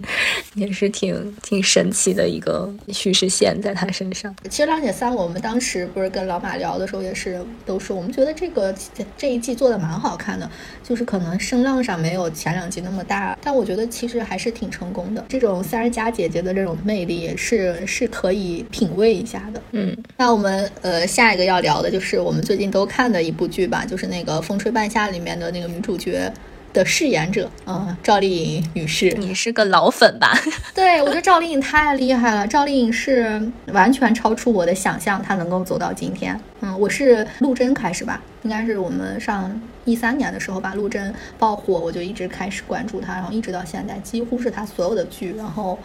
所有的综艺我基本上都看过，我觉得我就一路看他成长过来，到今年《风吹半夏》里面，然后他最新的形象，以及他跟他同龄的这些算是有竞争的这些演员的，他们选择了不同的道路，我觉得都能看出来赵丽颖是她太有她自己的想法了，她完全不是一个，就她看上去，她赵姐最最早是以那种甜妹嘛，因为她脸圆圆的，然后又萌萌的可爱这样子的形象打开的观众缘，她完全不是，她的人生跟她的外表就完全是相反的，她真的就是妥妥的大女主，我觉得她她太厉害了，我都不知道该从哪聊起，因为我觉得她的人生太 对，就是大家都比较清楚吧，因为她的那个公开资料也比较多，就是她最早是。就是从农村出生嘛，然后后来就是，呃，去参加选秀，然后开始从跑龙套开始跑起，一直到后来，呃，有了晴儿那个角色，就《新还珠》里面晴儿这个角色，然后后来通过呃《陆贞传奇》大火了之后，开始了就是这种女主角的这种生涯。自《陆贞传奇》开始吧，她几乎就是所有的剧都是演一部爆一部吧，基本上是这样。他尝试了很多种题材嘛，古装的，然后现代的，然后包括这种年代戏啊，他没有在一个一个范畴里面就一直打转，他没有在古偶那个范畴里面一直打转，拍一些比较那种嗯现实向的，嗯像悬疑向的啊，所以我觉得他是怎么讲，就是他在演员这个事情上确实是有野心的吧，然后他也做到了。他特别厉害的一点就是他，他也是那种大心脏女主。嗯，他一路走来其实也是非议蛮多的嘛，就是一一度也是被全网爆黑的那种，想让他离开娱乐圈，他完全不在意，然后就做他自己的事情。嗯，包括他的几段感情吧，他几乎也不怎么回应，就除了最早期他跟陈晓的那一段，就是那种荧幕情侣，他们回应的比较多。之之后，几乎他没怎么回应过感情上的事情。然后，我觉得处理的也也比较体面吧。他也是那种就是比较仗义的那种人吧。就在他不火的时候，他有一些比较玩的好的朋友，一直到现在他大火了之后，他们其实都是很好的朋友。这个也挺难得的，在娱乐圈里面，这也是挺多人比较喜欢他的一个原因吧。就说他虽然就比较嘴笨嘛，但是他比较真性情的那种。所以我觉得，就整体来说，就是让我们看到了一个甜妹，其实也可以有这种大女主的这种人生路线。她可能除了拍戏以外，她可能也不怎么上综艺，我感觉也比较少。所以就是我其实对她个人就是了解的不是很多，但是就是能感觉到她一路以来的这种嗯戏路的变化，特别是今年的这个《风吹半夏》，我觉得整个这个剧拍的，我觉得可能就跟他自己的这种一路。嗯，摸爬滚打走上来其实是挺像的，虽然是不同的领域。然后整个这个剧里面，其实呈现感情的部分也不太多，尤其是到最后，呃，演的就是他们，嗯，就怎么样，他为他过去的做出来的一些呃不太体面的事情来负责。然后在在整个这个过程中，其实他的。就我们刚开始觉得可能他是呃靠靠男人什么给她开金手指啊怎么样，但其实她到最后，嗯，其实都是她自己说了算。然后她的丈夫在后面的戏份基本上已经就没有了，而且基本上好像就她所有的决定，她丈夫也没有怎么参与，特别像她给公众的这种感觉。呃，我觉得这个年代是怎么说？因为大家有了更多的这种话语的渠道，所以人们发声就变成是一个很容易的事情。然后在这种情况下。其实越少发生的人，反而有的时候他是越珍视这个这个这个权利。就赵丽颖，你就能看出来，她她就是在一个公共平台，她很少发生。她每次，比如说她拍完一部戏，他也是只会发一条告别的那个微博，然后就简单的一个一一一两句话，然后配一张图，然后他也很少说一些自己的私生活方面的事情。嗯，他的那个性格里面就是非常明确，他知道他要什么，然后不要什么。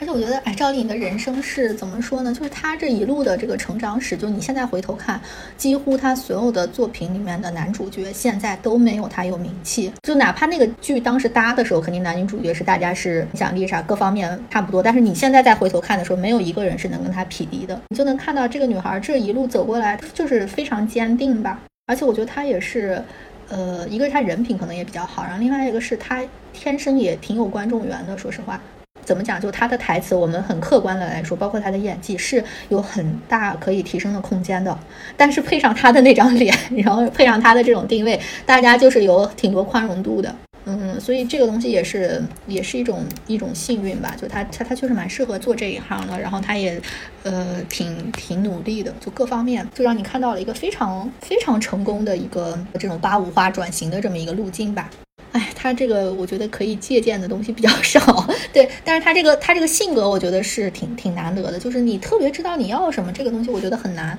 嗯，其实有的时候我觉得我们的人生之所以踌躇不前，就是因为一直在犹犹豫豫，嗯，就在徘徊。嗯，你要是有一个目标的话，然后你就一直冲着那个目标一直走，我觉得就是会变成一个很高效的一个一个人生。哎呀，完了，一下觉得自己和人家差距太大了。我们也不是今天才跟人家岔开的。对，对，就是这个要知道自己要一个什么样的人生，其实挺难的。其实说简单也简单，但是说难其实也非常难，就因为你要取舍的东西太多了。反正赵姐的人生是是真的是爽文人生，挺厉害的。对，然后我们最后可以聊一聊另外一个吧，就是也是今年就是通过一部古偶，就是那个《苍兰诀》爆火的那个女主角虞书欣。哎，虞书欣真的是我也是福气，大写的福气。对，虞书欣是就是我从她参加选秀的时候就开始关注她嘛。参加选秀的时候，最初她引起争议，就大家说这个人太夸张了，就她那个哇哦，包括整个的那个那个说话的那个状态，见到导师那种。扭捏造作，然后但是大家随着越看这个节目的深入，就越发现这个小女孩的可爱。但是我觉得虞书欣最让我就是觉得，如果有什么启发的话，就是我觉得她是一个非常非常善于表达的这么一个小孩儿。我觉得善于表达是一个非常非常罕见的一个能力，这个点在她身上就淋漓尽致的展现了。我觉得大家之所以慢慢的也越来越了解她，是因为她不断的在表达她自己，就说是我为什么会这样，然后我做了些什么，然后就让大家。大家更了解他，就说啊，他这个就是真实的他。然后我我可以举一个例子，就是当时他们做那个选秀的时候，然后有一个配套的综艺节目，但是我忘记名字了，大概就是他们这些选秀的选手在一个餐厅里面当服务员，然后他就会帮大家。招呼客人的这么这么一个场景吧，然后其中有一个片段就是虞书欣在给他们复盘，然后虞书欣就是说跟跟这个比如说跟 A 说，我虽然今天凶了你，但是你知道吗？你每次说话的时候你都是背对着镜头的，所以我一我都是我一边凶你，我都要一边把你转过来面对镜头，要让你有更多的脸，就是脸就是被拍到，就他就是特别会，就是他是真心为别人着想，但与此同时他会告诉你，我为你做了这些。她不是一个就是默默付出的那么一个小女孩，她就是特别可爱。她就是我哪怕跟你发脾气了，我都要告诉你，我其实对你很好的。然后你你伤害了我，我才会发脾气的。她就是这样子的一个一个小孩儿。她之前还参加过另外一个节目，叫就是送一百个女孩回家。然后里面那个主持人吧，就丁丁张，他就反复的在问虞书欣说说，你觉得你，因为他会问他一些比较深刻的，就是他觉得深刻的问题，说比如说你爆红之后，你有没有什么不满意啊？你觉得你现在的状态跟以前有没有什么区别啊？虞书欣都是。那种就是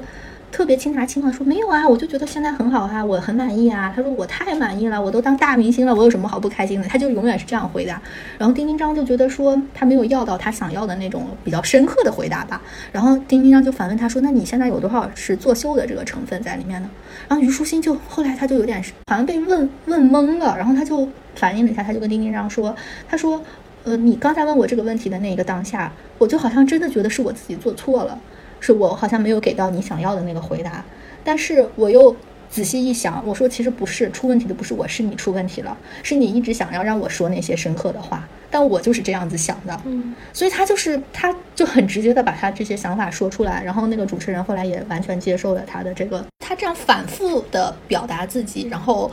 努力的表达自己，就让大家越来越了解他，然后越来越了解你就越喜欢他。包括他，我觉得他也挺真，他挺真心的吧。当时他们就是嗯拍《苍兰诀》的时候，不是现在有很多代拍嘛？然后其中有一天代拍就发现了，说是那个那个剧的男主角叫王鹤棣嘛，说王鹤棣要上虞书欣的房车，然后但是因为王鹤棣抽烟，然后被虞书欣赶下来了，所以他们当时代拍就发了一个这样子的营销号的那种微博吧，然后大家就都说虞书欣嫌弃王鹤棣。然后第二天他们拍戏的第二天，虞书欣在看到那些大拍的时候，就跟他们说：“我没有赶地。”哦，我以后会管着他的，我不会让他抽烟什么的。然后他就是，就是你看他时时在监控自己的舆情，然后只要一旦被误解，他就立马要站出来表达，就要为自己解释。就很多艺人处在一些风波里面嘛，大家都说是啊，我越解释，他就会又拿我的解释什么做文章，所以我就干脆沉默。然后但虞书欣就完全是，他就是一遍你误解我，我就解释第二遍。我就一遍一遍一遍一遍，他就是属于一个这样子的一个一个小孩儿，我就觉得这种性格就是，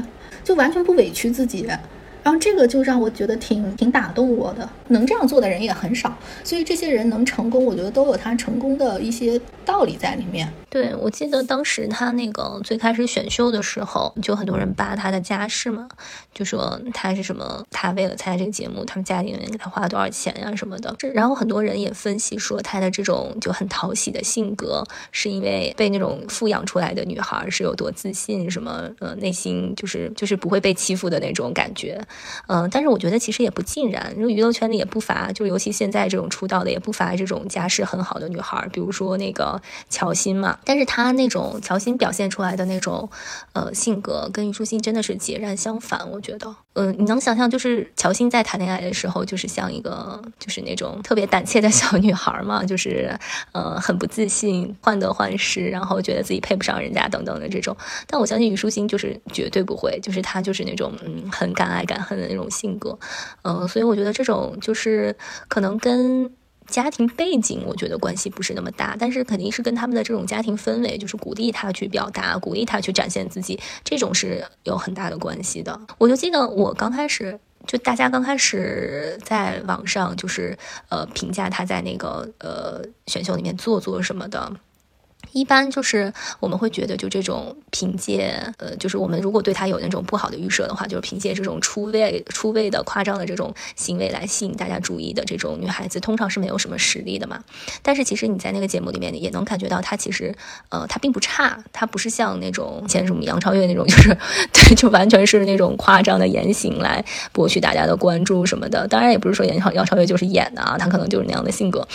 但是就是，呃，你能感觉这这个女孩就是很清楚自己的实力不是最强的，但他也，呃，我就记得他有一期在训练室的时候跟他的队友说，就是有什么好哭的嘛，就是我们不行就努力承认自己不行，然后呃越越越练越好嘛，就是嗯，就是他对这个东西很坦然，他也很清楚自己的呃实力是什么样子的，然后他也会去努力，就他对一切都是看得很清楚，然后并且他。真的很勇敢的就接纳自己，然后往一个更好的方向去努力。然后我觉得就这个是一个嗯非常可贵的品品质，就是他是一个完全自洽的人，嗯，然后他也完全不会被这些所谓的言论不理智的言论去影响。我觉得这个是特别特别好的一个品质。对，我觉得因为今年呃大家都在说松弛感那个词嘛，我们之前不其实其实聊那个策划的时候，我也想过，我说我想到松弛感的话，真的就是《苍兰诀》里面。这两个男女主角，就虞书欣和王鹤棣，都是这种非常松弛感，他们就这种人。但我我后来我在想，他们的表现形式是什么，或者他们的那个那个基底是什么？他们的底色可能就是他们全然的爱他们自己，全然的接受他们自己。王鹤棣之前有一句那个名言呢，就他采访的时候，他说：“我爱我自己的全部。”就你这么想的时候，你就完全觉得你的人生就是很放松，你就不会觉得。呃，我得到什么是不配得到，或者是我侥幸得到的，然后我得到了之后，我还还害怕失去。他们没有没有这样子的，就是那种觉得现在就是最好的，然后我也可以做到的更好。呃，那虞书欣我们也大概就聊这么多吧。我觉得我们刚才聊了挺多，都是一些公众人物或者是影视作品里面的人物嘛。然后我在那天我在想，我说我有什么生活当中的人物可以让我聊的吗？然后我就想到一个，但我其实没有想好一个很准确的一个定位吧。但我就我们可以边聊然后边讨论的时候，我就就觉得我婆婆这一年其实给我感触也挺大的。就是首先她是一个，就她跟我。就是之前认识到的一些女性的那个成长经历也不太一样，我觉得在她的就身上，然后我好像真的看到了那个“快乐人生”这四个字。就用她自己的话说，就他们小的时候，就那一代人，嗯，都不怎么学习，就不太懂学习。就她说，就是很快乐，就每天都在玩，也不爱学习。然后，而且他们家里面也是，就是不逼着她学习。她那说，她那个时候一学习头就疼，然后她妈妈就说，那就去玩吧。所以他就过了一个很快乐的这么一个学生时代，然后又后来工作，他们那个时候又赶上是分配嘛，就是嗯，他们是那种类似于像什么国企里面的那种那种那种子弟吧，所以就去接班了，应该是，所以他也就很很顺理成章就有了一份工作，然后在那个工作岗位上，他也很喜欢他的工作，也没有说是我要做的更好，或者是我要。就像跳槽或者去到更好的单位，他就一直在那个那个那个单位上，就一直工作到退休。啊。然后他就也很满意。然后他在那个工作岗位里面也找到了一些他自己的，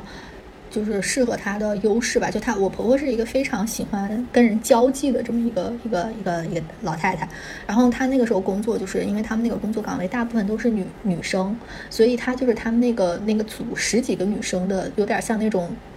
什么妇女主任，有点像那种感觉吧，就是帮他们调班，帮他们安排那个就是。他们是那种几班倒的吧，就帮他们安排那个时间，然后谁找他调班啊，就是这种反正各种这种沟通协调的工作，然后他也就就很享受他那个工作，也觉得挺有意思的。嗯，后来他们退休了之后，反正他那个时候因为企业里面退休好像是年纪比较早吧，然后他就也还到处去打打工，因为他说他就是闲不住的那种人，然后所以他就到处去打打工，然后每一份工作他觉得他都学到挺多的。这是他，就是就是大大概他事业线大概就是这样子吧，就感觉也是一个，就你感觉他没有什么大的雄心，但是我感觉他一路也挺自得其乐的那个感觉。完了，他家庭线这边就是他跟我公公是，呃，小学同学，特别神奇，对，好像是小学同学、初中同学，所以他们从小就认识，然后后来就谈恋爱了嘛，然后就结婚了，就整个那个那个爱情线也非常顺。以后我觉得我公公也属于那种比较靠谱的那种那种男生吧，也没有什么就是乱七八糟的事儿，好像让他特别操心的感觉。这个爱情线也挺顺的。然后完了，这个这个这个亲子线这方面，我觉得唯一有点坎坷的是，他可能之前也有怀孕过，但是因为那个时候就是大家的那个健康知识可能不太不太充足，好像是说他羊水当时已经破了，但是他们都不知道那是羊水破了，然后又赶上过年。所以就去医院去的比较晚，等去了医院以后，那个孩子就没保住，所以就可能是对有我老公之前，他可能经历过类似这样子的事情，我觉得可能算是他人生的一个就是一个挫折吧，一个伤痛。但是就是从有了我老公之后，我觉得我老公也是属于那种就是比较省心的小孩，就对，真真是比较让他省心。我看到我婆婆的时候，我看到了就感觉是一个仿佛好像没什么烦恼，然后就一直快快乐乐，然后。就这么也过了一辈子，这个让我觉得特别神奇。然后后来我在想，难道他的人生真的就是这样吗？我觉得可能也不见得是。就我后来我这是我自己完全想出来，我没有跟他沟通过。我觉得可能是因为他的性格，然后所以他给别人呈现出来，就是他的人生就是像我刚才描述的那样。然后那他具体是一个什么性格，我就可以拿他。来了美国的事情给大家举例，我觉得其实也挺有参考性的，因为他来了美国之后，其实老年人来美国帮我们看孩子挺不容易的，因为他们来了这边语言也不通，然后美国又是那种比较分散的这种这种住宅嘛，它不是像国内就是很你你比如说你你下了门就有超市啊，就能出去什么跟邻街坊邻居聊聊天，他没有这种，所以他来了以后，我觉得他挺孤单的，确实也是，然后再加上他的性格是那种比较喜欢跟朋友在一起的这种性格嘛，所以他的这个孤单就会尤其。起的放大，但是我觉得他自己没放弃，对。然后刚开始的时候，他每天都会推着我们家宝宝，就是去我们附近转。然后我们就会发现我们附近有个小公园，但是好像没什么中国人的这种感觉。后来他就。以前他是下午推着我们家小孩出去嘛，后来他就有一天上午也是推着小孩出去，结果就在这个小公园发现，原来上午的时候就在同一个公园是有会有很多中国老人在那边一起看孩子的，然后就从那一刻开始，他就仿佛找到了他的大本营，然后然后他就加入了这个跨国看看孩子的这个老人的这个群体嘛，然后从他加入到现在，其实就是很短的一段时间，他就已经是那个那个团体的一个核心成员，怎么成为这个核心成员呢？就是他是属于那种，就这个团体组织任何活动，首先他都参加，他参与度特别高。就是他们会组织一些什么联欢晚会，唱歌跳舞啊，然后朗诵啊什么的，我婆婆全部都参加。然后你这样老参加，别人也就会经常找你嘛。完了以后，他参加的过程当中，他就给他们拍照，然后做做那个视频，做小视频，然后会发到群里面，然后老年人都特别喜欢。所以他现在。在上一次他们的那个文艺汇演里面，就我婆婆一个人就参加了三个节目，同时还还兼具那个什么主持人。对，所以我就觉得，就我我我在她身上，我好像看到了那种外向 外向型人格。可以把自己的人生带来什么样子的改变？就是有的时候怎么说？就是你说人生难容易，或者是你给别人讲你的人生有多难多容易，其实都是取决于你怎么看。我觉得他是上学的时候肯定也有他的苦恼吧，但是他给我讲的时候，他就是会讲，他说我就不学习，然后我妈妈一听我头疼，就说让我别学。他讲的挺轻松、挺愉快的，就让我觉得他，哎，我天，这个学生时代感觉也很很轻松。就我觉得他的整个的人生就是。就是一个这样感觉很顺，然后他在什么环境下就适应什么环境，呃，完了以后适应的也挺好，然后最终你回头看的时候，我觉得他的人生也挺挺圆满的吧。这个是我以前从来没有想过，因为首先跟我妈妈反差非常大，我妈是属于那种就是总是要努力，然后她总是想，因为他们嗯也是从农村出来嘛，可能本身这个起点也不太一样，就他们总是觉得就是要奋斗，就有点像我们刚才说的张兰的那种感觉，就觉得一直要奋斗的这种这种状态。然后，但我婆婆就是那种那种随遇而安，然后他们最后也收获了一个很好的人生，这个让我觉得还挺挺触动的，就觉得人生的样态真的是挺挺多样的。而且我觉得你你婆婆很享受她做的事情，就是她现在赢得的这种在华人社区中的地位，就完全是自己争取来的嘛。然后她很享受这个过程，然后包括去做那个什么小视频啊什么。其实我觉得那个其实是挺挺耗时间精力的，但是我觉得她是很喜欢这件事情。我觉得就是当你去享受那个当下，你喜欢那件事情的话，你就不会觉得这个事情累啊或者苦啊。包括你刚才说他那个工作什么的，我听起来就也是一个，就是其实是一个挺挺平凡的工作，但他就是觉得。他在那个过程当中，他觉得挺有意思的，对，他就把这个东西就经营的很有乐趣，觉得挺好的。就是我觉得像你婆婆这种，就是到了国外的老人，而且以前也没有什么在国外生活的经验，语言也不通，能够在这么短的时间里面，其实可以说是如鱼得水，